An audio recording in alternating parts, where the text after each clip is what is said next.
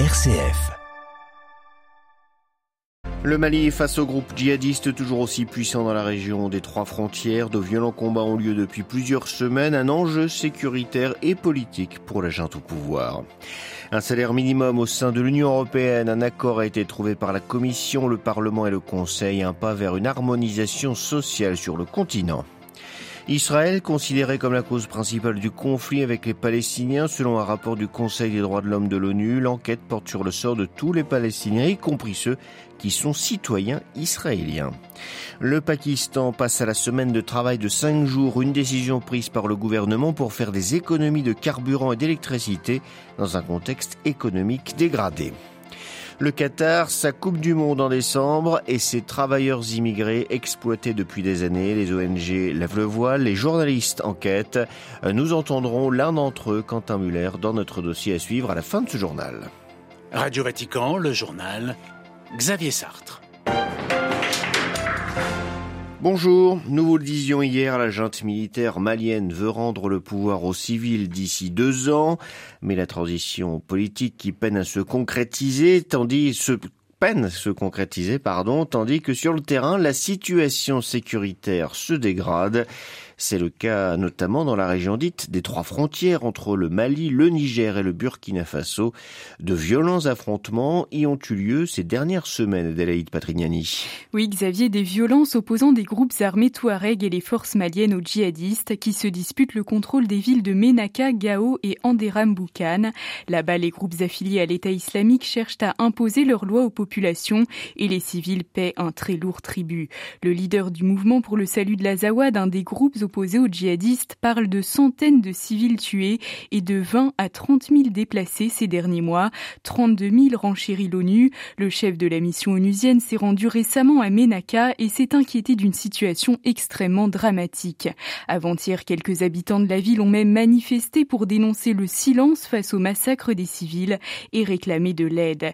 Il faut dire que la junte au pouvoir s'exprime peu sur la situation. La zone est immense, reculée, difficilement accessible et largement largement coupé des réseaux de télécommunications, mais la région était prioritaire pour la force française Barkhane et ses alliés. Le retrait des troupes occidentales laisse désormais une plus grande marge de manœuvre à l'EI. L'ONU note aussi une recrudescence des représailles des Touaregs contre les Peuls, accusés d'aider les djihadistes. Adélaïde Patrignani. Conséquence depuis des années de cette insécurité chronique, des dizaines de milliers de déplacés, de réfugiés dans tout le Sahel. Et il ne faut pas les oublier, a rappelé hier le HCR le Haut Commissariat des Nations Unies pour les réfugiés, malgré la guerre en Ukraine. Ces personnes, outre à la violence, sont exposées à l'insécurité alimentaire. Elles sont de plus en plus nombreuses, a souligné une dirigeante du HCR lors d'une visite auprès des institutions européennes pour qu'elles maintiennent leurs efforts d'aide humanitaire. Au Cameroun, la guerre entre l'armée et les séparatistes anglophones ne connaît pas de répit. Depuis le début du mois de juin, au moins neuf civils, dont un bébé, ont été tués par des soldats dans le nord-ouest anglophone. C'est ce qu'annonce hier, c'est ce qu'a annoncé hier, pardon, le ministère de la Défense camerounais dénonçant la réaction inappropriée et disproportionnée de ces hommes pris à partie par un groupe de villageois. Les quatre militaires responsables ont été suspendus. C'est un grand pas vers l'harmonisation sociale au sein de l'Union européenne. Commission, Parlement et Conseil se sont mis d'accord hier après de longues tractations sur un salaire minimum européen. L'Europe devrait pouvoir tourner la page de la concurrence salariale qui conduit des travailleurs de l'Est ou du centre du continent à venir chercher des emplois à l'Ouest dans des conditions à peine meilleures que dans leur pays d'origine. À Bruxelles, Pierre Bénazé. L'Europe devrait désormais pouvoir tourner la page de la concurrence salariale qui conduit des travailleurs de l'Est ou du centre du continent à venir chercher des emplois à l'Ouest dans des conditions à peine meilleures que dans leur pays d'origine. La directive européenne, qui doit encore être formellement approuvée, permettra de définir des salaires de référence, des critères minimums pour la fixation des rémunérations, des échéances pour la mise à niveau des salaires. Plus qu'un véritable salaire minimal avec un seuil commun aux 27, c'est avant tout un cadre pour fixer des rémunérations adéquates en accord avec les partenaires sociaux. Nicolas Schmitt, commissaire européen à l'emploi et aux affaires sociales, reconnaît qu'il va falloir encore des mois, voire plus, avant que la directive européenne puisse être transposée, c'est-à-dire adoptée dans la législation nationale de chaque pays. Mais selon lui, l'impulsion est donnée. Elle sera cruciale pour faire face à l'actuelle flambée des prix. Il y a un aspect politique fort. C'est que, précisément dans le contexte actuel de forte inflation, Il ne faut pas que les salaires les plus bas soient la victime de ces tensions inflationnistes. Il faut faire très attention de ne pas aller maintenant dans le sens d'une baisse du salaire réel, parce que cela nous amènerait tout de suite dans ce qu'on appelle la stagflation. Et ce texte fait aussi la promotion des conventions collectives, comme elles existent par exemple au Danemark ou en Suède. Six pays n'ont en effet pas de salaire minimum. L'UE ne veut pas leur forcer la main, mais affirme que la nouvelle directive va rapprocher le reste de l'Union de leur modèle très favorable aux travailleurs. Pierre Benazet, Bruxelles, RFI pour Radio Vatican.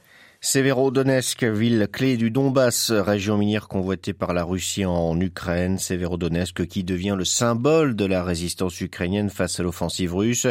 Une défense héroïque selon les termes du président ukrainien, comme pour mieux souligner la situation désespérée de ses troupes.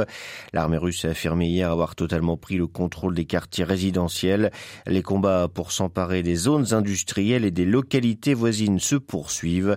Pour le gouverneur ukrainien de Lugansk, tenir Est une mission impossible. La question du blé, un des enjeux majeurs de cette guerre. Le ministre russe des Affaires étrangères, Sergei Lavrov, est arrivé hier soir en Turquie. Il doit rencontrer aujourd'hui son homologue turc pour discuter de l'instauration de couloirs maritimes en mer Noire pour faciliter les exportations de céréales. Ankara s'est dit prêt à escorter les convois maritimes depuis les ports ukrainiens. Changement à la tête du patriarcat orthodoxe de Moscou, le président du département des affaires ecclésiastiques extérieures, le métropolite Hilarion, quitte ses fonctions. Il prend la direction du diocèse de Budapest et de Hongrie. C'est ce qu'a décidé le Saint-Synode de l'Église orthodoxe russe hier. Hilarion a été très impliqué dans le dialogue écuménique, principalement avec Rome. Il est remplacé par le métropolite Antoine de Chersonèse. Un rapport accablant pour Israël, celui d'une commission d'enquête du Conseil des droits de l'homme de l'ONU est publié hier. S'il ne révèle rien de particulier pour les Palestiniens, ce rapport reste très important car il met en évidence la responsabilité première d'Israël, désignée clairement comme responsable des causes profondes du conflit, et parce qu'il prend en compte non seulement la situation dans la bande de Gaza et la Cisjordanie, y compris Jérusalem, mais aussi celle des Palestiniens citoyens d'Israël. À Jérusalem, Valérie Ferron. Dans son rapport de 18 pages, la Commission détaille les rouages de l'occupation et de la colonisation israélienne, ainsi que toutes les lois discriminatoires contre les Palestiniens. Les commissaires auteurs du rapport en tirent des conclusions accablantes pour la puissance occupante israélienne, désignée comme principale responsable du conflit, d'abord par sa persistance à occuper et coloniser la Cisjordanie et sa claire détermination à ne pas y mettre fin, sa répression des Palestiniens, aussi bien militaire que par son système juridique crée de la frustration et du désespoir. S'ajoute à cela l'impunité dont jouit Israël sur la scène internationale qui ne fait qu'augmenter l'amertume et le ressentiment des Palestiniens, cause première des cycles de violence. Et le rapport de conclure que c'est uniquement en mettant fin à l'occupation israélienne que le monde pourra commencer à réparer les injustices historiques et avancer vers l'autodétermination du peuple palestinien. Jérusalem, Valérie Ferron, Radio Vatican. C'est une des conséquences de la guerre en Ukraine, la hausse des cours des matières premières. Elle pénalise les pays en développement. Après le Sri Lanka qui ne peut plus importer faute de réserves de change, c'est au tour du Pakistan d'être menacé par la crise. Hier, le gouvernement a donc décrété la semaine de cinq jours pour réduire sa consommation d'électricité et de carburant. Les précisions d'Emmanuel Derville. À son arrivée au pouvoir en avril, le Premier ministre Shebaz Sharif avait instauré la semaine de six jours pour les fonctionnaires afin d'augmenter la productivité. Mais la flambée des cours des hydrocarbures alourdit la facture énergétique. Pire, la vague de chaleur qui déferle sur l'Asie du Sud provoque des hausses de consommation électrique. Or, la plupart des centrales ont besoin de gaz ou de pétrole pour fonctionner. Islamabad veut donc faire des économies d'énergie, d'autant que les réserves de change sont tombées sous le seuil des 10 milliards de dollars fin mai. Le pays a de quoi payer un mois et demi d'importation seulement. Ces dernières années, la Chine a multiplié les chantiers de centrales électriques pour endiguer les pénuries de courant. Problème, elle a surtout construit des centrales thermiques et délaissé les énergies renouvelables. Du coup, le Pakistan reste tributaire des importations d'hydrocarbures et vulnérable à la hausse des cours. New Delhi, Emmanuel Derville pour Radio Vatican.